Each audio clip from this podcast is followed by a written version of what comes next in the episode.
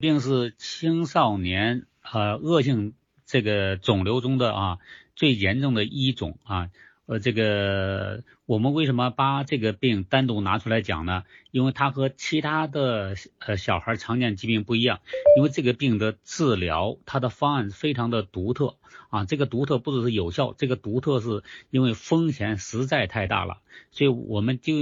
更应该把重点放在预防上。大家都知道哈，我们身体呢有一个呃造血系统哈，主要是骨髓的造血系统。我们血液中呢有各种各样的血细胞啊，包括红细胞啊、白细胞，包括还有血小板啊、免疫细胞这些东西。那么什么是白血病呢？白血病就是这个骨髓中的一类造血细胞啊，它只生成白细胞。如果只生成白细胞的话，大家想想，那红细胞肯定就少，这个人就会严重贫血啊。那当然，那个其他的分化细胞也不完善，那么血小板也会低啊，就很容易这个出血，这是第一个啊，严重贫血。还有一个呢，因为它生产出来的白细胞实际上并没有免疫的功能，也就是说不能保护这个人的健康，所以它生产出的白细胞啊都是没有分化好的，也生产出来的很多东西，但是都没有用啊，所以这个人呢，整个身体功能完全都是紊乱的。所以这个这个死亡率是非常非常高的啊，非常高的。那么这个小孩的白血白血病的发病率呢，在中国大陆大概有大概十万分之三到十万分之五左右啊，也就是每十万个呃孩子里面呢，他差不多会有三到五个人啊会发展成白血病。那么白血病呢，又分这个急性白血病和慢性白血病。啊，大家都知道这这些概念了哈。那么在这个白血病中呢，其中百分之九十以上都是急性白血病，那这就是它最大的风险啊。急性白血病刚才讲了，是是这个造血系统生产出来大量的这个没有任何活性的、没有任何生理功能的白细胞啊，所以造成严重的贫血啊、出血。所以如果不立即控制的话，这孩子的死亡率是非常高的，而且会在短期内死亡。那么到目前为止啊。对什么原因可以造成白血病呢？啊，并没有统一的定论啊，定论啊，都是一些相关性，没有明确的因果关系。那么根据大量的流行病学调查呢，啊，发现以下几种呃原因呢，呃，容易造成这个白血病高发。其中第一个啊，就是病毒感染啊，病毒感染。那这病毒呢，大家最近这个爆发的这个新型冠状病毒，大家对病毒呢？呃，这个可能进行了这个这方面知识的普及哈。病毒主要由外面有一个蛋白的外壳和里面的 DNA 啊构成。那么 DNA 呢，呃，主要是分两类，一类是 RNA，一类是 DNA。那么容易造成白血病的 D 这个病毒呢，主要是 RNA 病毒。像现在的新型冠状病毒就是 RNA 病毒。所以一个孩子容易被病毒感染的话啊，就容易发展成。白血病啊，那么我们在免疫课程里面讲过了，一个人如果经常感冒、经常被感染的话，实际上他是免疫力比较低啊，所以要预防白血病的话，第一个就预防病毒感染，病毒感染啊，如果不幸得了被病毒感染的话，要立即提升免疫力，把病毒完全消除掉，那么这样的话，他白血病的风险啊也会随之降低。那么这是呃。第一个哈，就我们讲的白血病的生物学的原因啊，主要是这个病毒感染哈，包括 EB 病毒啊啊，这都都是有可能的啊。那么第二个呢，就是它的环境因素哈，环境因素其中最主要的因素哈，有那么几个。第一个呢，就是物理因素。所谓的物理因素呢，就是 X 光啊射线啊高能射线照射那会大大的增加这个小孩的白血病的发病率。那么有研究就呃调查发现，小孩有些小孩呢，就比如说胸腺肥大，那么胸腺肥大有时候医生会建议啊用这个射线治疗啊高能射线治呃治疗啊就像这个放射线治疗一样的原理哈。那么发现呢，如果一小孩啊有胸腺肥大，用这种照射治疗的呃小孩呢，他的白血病的患病率不比这个普通小孩至少要高到十倍以上。还有呢，就是这个小孩呢，他得白血病呢，可能不是出生以后啊这种物理因素引起的，而是母亲在怀孕期间，比如说这个母亲在怀孕期间，她生活在高能射线这种环境下啊，在背景下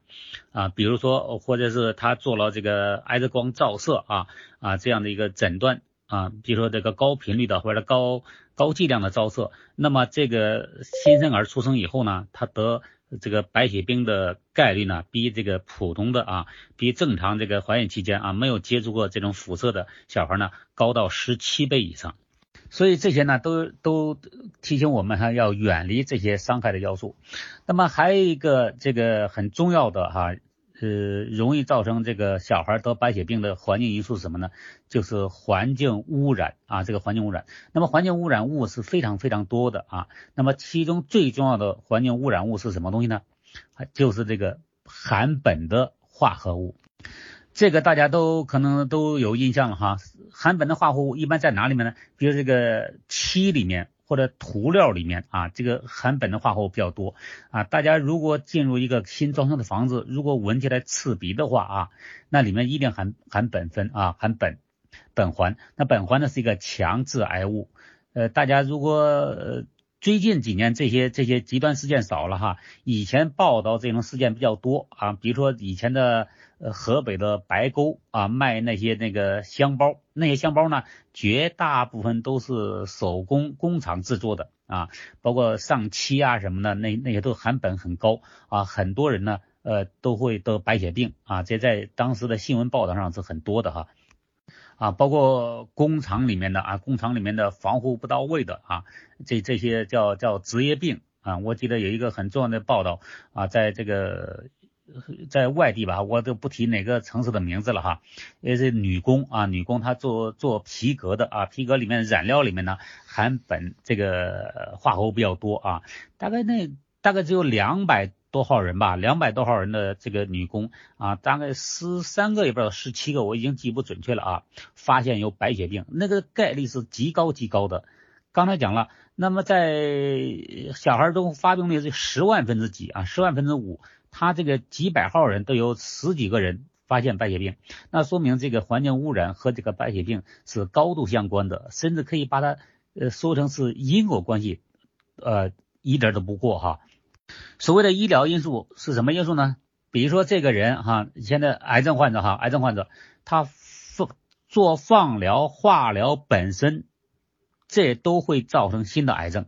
尤其是放疗啊，尤其是放疗，那么放疗本身就会让人得肿瘤啊，尤其是白血病、血液方面的疾病啊，所以这个治疗本身啊就会带来新的伤害，新的伤害，所以这是第一个。那么第二个呢，还有一些呃这个，比如说这个一些药类哈，比如这个保泰松类的这些药类啊，也很容易造成小孩白血病啊，所以这个以前我也讲过了，孩子能不吃药尽量不吃药啊，那怎么才能不吃药呢？你不生病。好好的预防啊，这是最安全的措施。所以这就提醒我们什么呢？大家呃现在生活条件好了哈，买了房子之后，大家都装修啊。如果要装修房子的话，一定要舍得花钱，用这个环保材料啊，环保材料。那么在呃前面的课程讲了哈，这个环保呢，国家规定是不是环环保？它测定的是单位面积的释放量，单位体积的释放量。嗯，但是我们真正装修的时候呢，可能用的量就很大啊，很大。那么它的总的释放量就有可能超标，所以如果装修完了之后呢，不要立即搬进去住啊，要给它足够的时间去释放通风啊。那如果要记得住住的话啊，我也给大家一个强烈的建议，家里一定要装空气净化器啊。你装修房子几十万的钱都花了，一个净化器几千块钱你舍不得花，这个完全是本末倒置。这是环境因素哈，包括大家买车，买车也是这样哈。那车里面的坐垫啊，包括这个真皮沙发呀啊，里面可能都会有这些这些呃呃，我们说可疑致癌物吧，我们不不能叫它致癌物，可疑致癌物的释放。如果你坐进去啊，这个味道很浓的话，那说明那个说明这个。如果你鼻子闻起来都很浓的话，那释放量一定很大的啊。呃，要么不买这样的车，要么呢一定要做和处理，嗯，否则的话，那如果天天坐在车里面好几个小时，像北京这样的大城市，一堵堵一两个小时啊，如果因为买这辆车的话生病的话，那么太不划算了就。这是我讲的环境因素哈，还有一个呢，这个呃容易得白血病的什么因素呢？就是这个医疗因素哈，医疗因素，这个大家很少有人关注这方面。那么这是刚才讲了哈，这个是到目前为止发现的和白血病相关的啊，这个呃这个环境因素啊，生物因素啊，包括呃医疗啊，医疗的风险啊，都有可能会提升白血病的啊发病率发病率。那么我们为什么在小孩儿童那么多种疾病里面，单独把白血病拿出来一定要谈呢？因为一旦孩子确诊了白血病啊，基本上这个治疗基本上都是倾家荡产，然后呢人财两空。下面我来讲一下哈，这个白血病孩子哈在医院是怎么治疗的啊？我们听完这个之后就知道我们为什么要把重点放在预防上了。放在预防上，你花再多的钱，你都不可能破产，你都知道是超值的。刚才讲了，白血病是由于它的整个造血系统里面啊出了问题，出了问题。那么这个医院怎么治疗的呢？到目前为止，西医治疗的，嗯，他强力推荐的，也就是唯一的一个招，就是做骨髓移植。那么什么是骨髓移植呢？骨髓移植是先八健康人的骨髓啊，当然这个配型啊需要配型，这个这个这个细节我就不讲了哈。你找到合适的配型之后啊，那个那个那个健康人的骨髓，我们叫它供体啊。那么这供体的骨髓呢，要移植到患者的骨髓里面啊，在患者的骨髓里面呢生根发芽，来代替患者的骨髓啊来工作。那么要做这个手术之前，一定要把患者的骨髓啊先全部破坏掉。叫清空啊，我们说大白话叫清空啊，或者医学上叫预处理。这个预处理呢，怎么处理的呢？就用大剂量的化疗，天天化疗啊，放疗，要把这个患者的骨髓，反正你的造血系统也也没有用了啊，里面都被坏细胞给占领了。那么我就天天化疗、放疗，理论上讲，要把患者身上的每一个骨髓的造血干细胞全部杀死。啊，你的免疫力要变成零。那如果小孩的这个患者的免疫力要变成零，怎么活呢？所以他一定在做移植之前呢，啊，做这个呃呃密集的放化疗之前呢，先把孩子呢，因为他免疫力是零，就没法活嘛啊，呼吸一口空气，里面大量的细菌真菌进入体内，这人就感染死掉了。所以做这种处理的时候呢，都把孩子呢啊先放到一个无菌舱里面。大家在新闻里面哈可以看到啊，孩子一个人在无菌舱里面啊，父母去看他，可是只能隔着玻璃看他，他吃的、喝的、接触的所有东西都是消过毒的，不能有一个细菌，因为孩子免疫力已经变成零了啊，变变成零就和死人就是免免疫力变成零了嘛。一个人死了之后，为什么要立即这个呃埋掉？就是因为如果不立即埋掉，立马身体里面的细菌啊、真菌全部就感染了，很快就腐烂发臭了。所以他个。白血病的治疗，哈，骨髓移植是这样的：先把患者本身的骨髓全部破坏掉，把他的免疫力全部破坏掉啊，要变成零。理论上讲，那么变成零之后呢，再把健康人的骨髓啊，叫做配型之后的健康人的骨髓呢，再移植到患者体内。那么患者体内呢？那理论上讲，我这讲的都是成功哈，成功了。你不成功，那就另另讲了哈。这一定要成功，不成功孩子就死掉了哈。那么成功之后呢，这个供体的骨髓呢，啊，它里面的主要是骨髓里面的干细胞哈，干细胞就种植到患者的骨髓里面了。那么成功之后呢？就这个供体的干细胞在患者的骨髓里面呢，开始生根发芽，就生产出来，等于是什么？等于整个患者的免疫系统啊，免疫系统就换来一套班子，就换来的供体的免疫系统这套班子来执行任务了。因为就像一个国家一样，哎，你国家瘫痪了，你国家没有警察了，没有军队了，那怎么办呢？我招来从国外招来一大批雇佣军啊，来维持治安，大概就类似于这种哈。啊，这个这个这种比喻不是完全科学啊，只是便于大家来理解。我讲的都是移植医疗成功哈，呃，很多医生说的哎，移植很成功，很成功，就是这种情况啊。所谓的成功，就是供体的干细胞啊，干细胞在患者骨髓里面呢种植了啊，呃，生产出来的这个免疫细胞呢，就是供体的细胞。大家想一想这种场景哈，当移植成功之后，移植成功之后。那么这个患者体内小孩患者啊，他生成的所有的免疫细胞都是供体的细胞。这个供体啊，不知道是谁哈，也可能你亲戚啊，也可能是从那个那个供体库里面随便找来一个人和你最匹配的。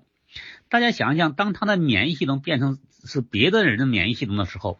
这个免疫系统我们在以前讲过，免疫系统通过识别和排斥攻击来保护人的健康的。那么当移植成功之后，他在这个患者体内再生产出来的免疫细胞就是供体的免疫细胞了。所以供体的免疫细胞在识别这个患者的身体的其他组织细胞的时候呢，因为他以前从来没见过，所以就会把这个患者身体的其他组织细胞识别成非己的细胞。非己的，什么叫非己呢？就是敌人，说成大白话就是敌人。所以这个移植一旦成功了之后，那么这免疫系统呢？是别人的免疫系统就会把孩子本身的组织器官识别成敌人，那么既然识别成敌人，那下一步的免疫反应就是攻击啊。所以，因为识别成敌人之后你不攻击就是错误嘛啊。所以免疫的两大反应是一定是跟着来的。第一步识别成敌人，那么第二步呢，接着就一定要攻击。这会变成什么呢？这会变成骨髓移植成功之后，那么供体的免疫系统。来在孩子体内呢，在患者体内呢来执行这个免疫任务。哎，当然他遇到孩子身体的正常细胞的时候呢，他从来没见过，把它识别成敌人，识别成非己，开始免疫攻击。那么这个免疫攻击叫什么呢？就叫移植物抗宿主反应。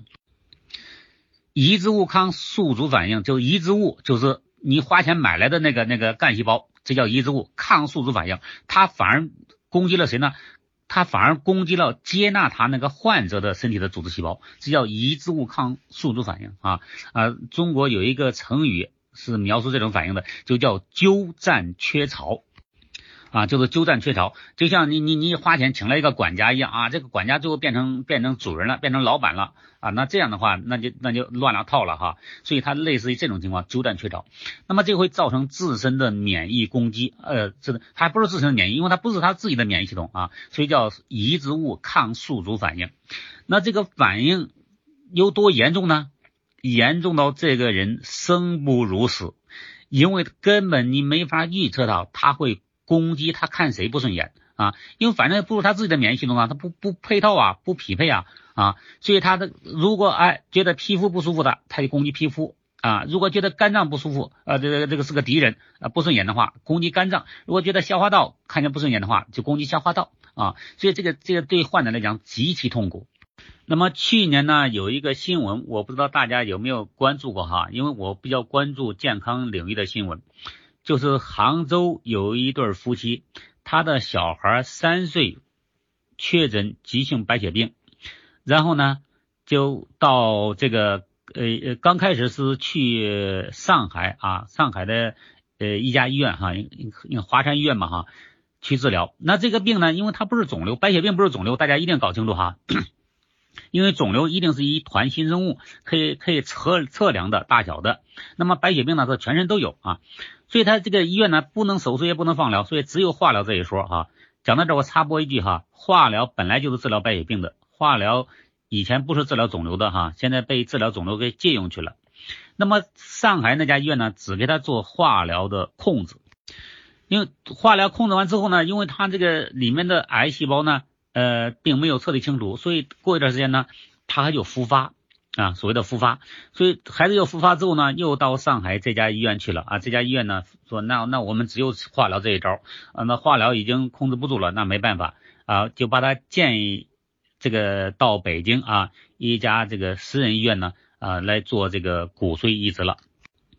那么北京这家医院呢，呃，在骨髓移植方面啊，技术很很很先进哈，就给孩子做了一个骨髓移植啊。骨髓移植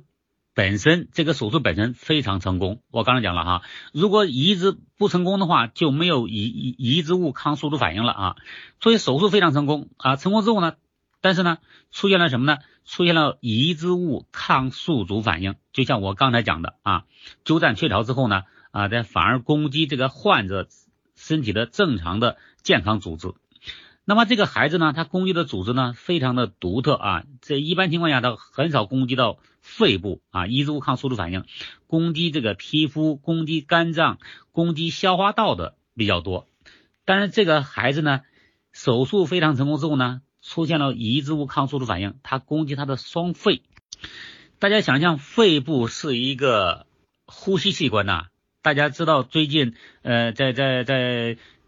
在全世界现在不能说说说说中国武汉了，几乎全世界流行的啊新型冠状病毒感染就感染肺部，肺部是一个气体交换的器官，人如果不没没有气体交换的话，一两分钟人就死掉了。所以他这个移植物抗宿主反应呢，它攻击到这个孩子的肺部，那么这个时候太危险了哈，而且一点办法也没有啊，这个现代医学一点办法都没有，你控制不住啊，呃，就非常类似于这种移植物抗宿主反应，就和大家熟悉的红斑狼疮啊、类风湿性关节炎呐啊这些病是很呃很很像的哈啊很像的，那大家也知道这类疾病医院也从来没有治好过一例。所以这个孩子呢，又出现了这种这种呃移植物抗宿主反应，主要抗了抗这个攻击肺部哈，所以这个非常凶险。那么这个给他做手术这家医院呢就没办法了啊，没办法又把这个孩子呢介绍给北京的另一家医院，叫中日友好医院啊。说中日友好医院呢有一个专家啊，专家可以做肺部移植，可以做肺部移植，所以建议他孩子呢去中日友好医院啊做这个肺的移植。那么这家家长呢，就带着孩子啊，就去了中日友好医院啊，找了这个专家。这个专家呢，就跟这个孩子呢，又做了双肺移植啊，移植呢，手术呢非常成功啊。大家，我我我我我经常提到哈，手术非常成功，大家记住哈。医院讲的手术非常成功，并不是这个疾病治疗非常成功，是手术本身非常成功。那么手术呢，从准备、手术期间到手术结束、护理结束这个过程，如果没有出现意外，就叫手术非常成功了。那么手术成功之后，这个人还能不能活，留下什么样的后遗症啊？后遗症有多严重？这个不管手术的事来讲。那么大家想一想哈，这个孩子本来是白血病，做了骨髓移植，骨髓移植之后呢，骨髓移植非常成功，出现了这个移植物抗宿主反应。那么他又抗的是他的肺部啊，所以又到中日友好医院呢，又做了双肺移植。大家想做了双肺移植，就等于是什么呢？又有一个外来的东西进入他患者体内了。那么他的免疫系统认识不认识呢？也不认识。那不认识的话怎么办呢？也要攻击，要攻击。那我花那么多钱移植了双肺。那怎么能让攻击呢？肯定不让攻击啊！那不让攻击怎么办呢？那一定吃那些免疫抑制剂啊啊，把他的免疫攻击压下来。但是免疫系统一压制下来之后呢，就容易感染啊，肺部容易感染啊，所以花了很多钱之后呢，最后这孩子呢死于啊多器官的感染衰竭。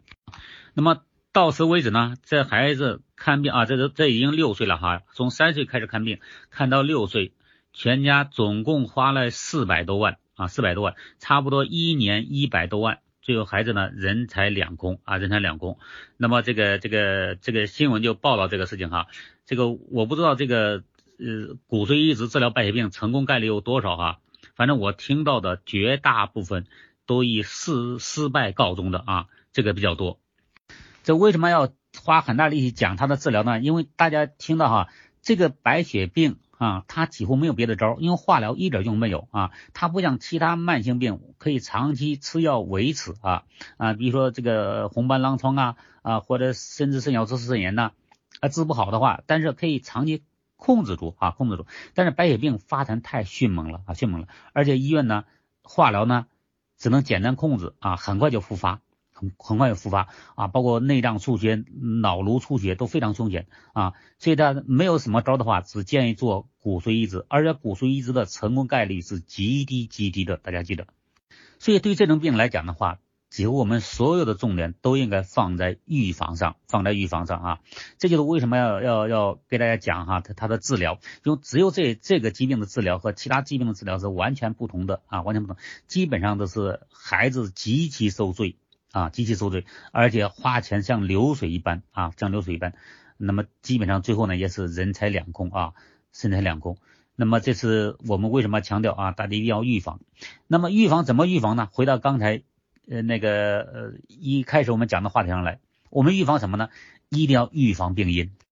因为是病病因导致的疾病啊，所以我们把重点放在病因上。刚才讲了，病因有几个，第一个呢，生物学因素就是病毒感染。啊，病毒感染就是一个感染类疾病，凡是得感染类疾病的人呢，都是免疫力比较差的，所以呢，这孩子呢，我们就一定要一日三餐给他吃好啊，照顾好啊，平时呢，如果条件的话，补充一些优质蛋白质、维生素 C 啊，像这样的话都可以增强人的免疫力啊，这样的话避免感染啊，避免感染。你根本不知道这病毒感染，不要以为是个轻感冒啊，感冒不好的话，那有可能发展成这个病毒性心肌炎、白血病都是有可能的哈，都有可能。尽管概率很低，我经常讲，概率低是十万人群调查概率低，但落实到每个人的话，就没有十万分之几、百分之几，具体到每一个人，要么是零，要么就是百分百啊。这是这个病因预防啊。第二个呢，刚才讲了哈。还有一个呢，就是尽量少接触这个这个高能射线啊，像不要做频繁的做 X 光检查啊啊，这个探测啊。啊，包括这个这个呃孕妇啊，如果孕妇怀孕期间的话哈，那尽量也要避免接触啊，呃这个这种检测呃检查方法哈，检查方法，因为孩子出生之后，他得得这个白血病的概率要比普通孩子要高十七倍以上啊，所以孕妇呢在怀孕期间呢，要好好照顾好自己啊，尽量不生病，少生病。那么还有呢，就是我讲了一个病因，就是这个环境污染的问题啊，环境污染啊，主要是现在主要接触的是装修污染比较多啊，包括车里面的污染啊，那这个呢，呃，那个这也没办法哈，你装修了之后多少有点味儿，我强烈建议大家一定要装空气净化器啊，几十万装修费都出了，空气净化器几千块钱一台，每个房间放放一台空气净化器都是非常划算的，都是非常低成本的啊，不要冒着那个风险。啊，那我也不是说，啊，你装修房子，装修完了之后住进去一定会得这个病啊。但是你买个空气净化器，它可以防很多粉尘呐、螨虫啊，什么都可以防啊，所以它很划算的。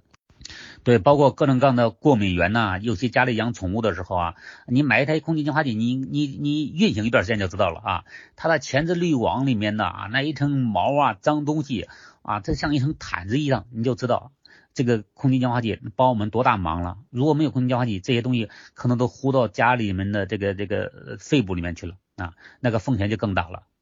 还有就是那个一些药物啊，一些药物，比如抗生素类的药物啊，包括像激素的保胎松啊，都有可能这个增加白血病的风险啊。总而言之，孩子啊，只能少生病，不生病啊，不生病就不吃药啊，不吃药风险就降低了，就这么简单啊，就这么简单。所以这个这是今天晚上给大家分享的哈。这个白血病哈，还是从源头上预防，这需要我们做家长的啊，做家长的要有这种意识。好，那么今天晚上呢，关于白血病的话题呢，就给大家分享到这里啊，希望大家呢，呃，对大家呢能有帮助啊，大家作为家长都把孩子好好的照顾好啊，孩子是我们的未来啊，也是祖国的未来啊，那就甚至孩子的痛苦，甚至这个这个家长想替代啊，你替代也替代不了啊，那我们只能难受，只能痛苦，所以我们。把重点都放在预防上啊，预防上的话大家都好。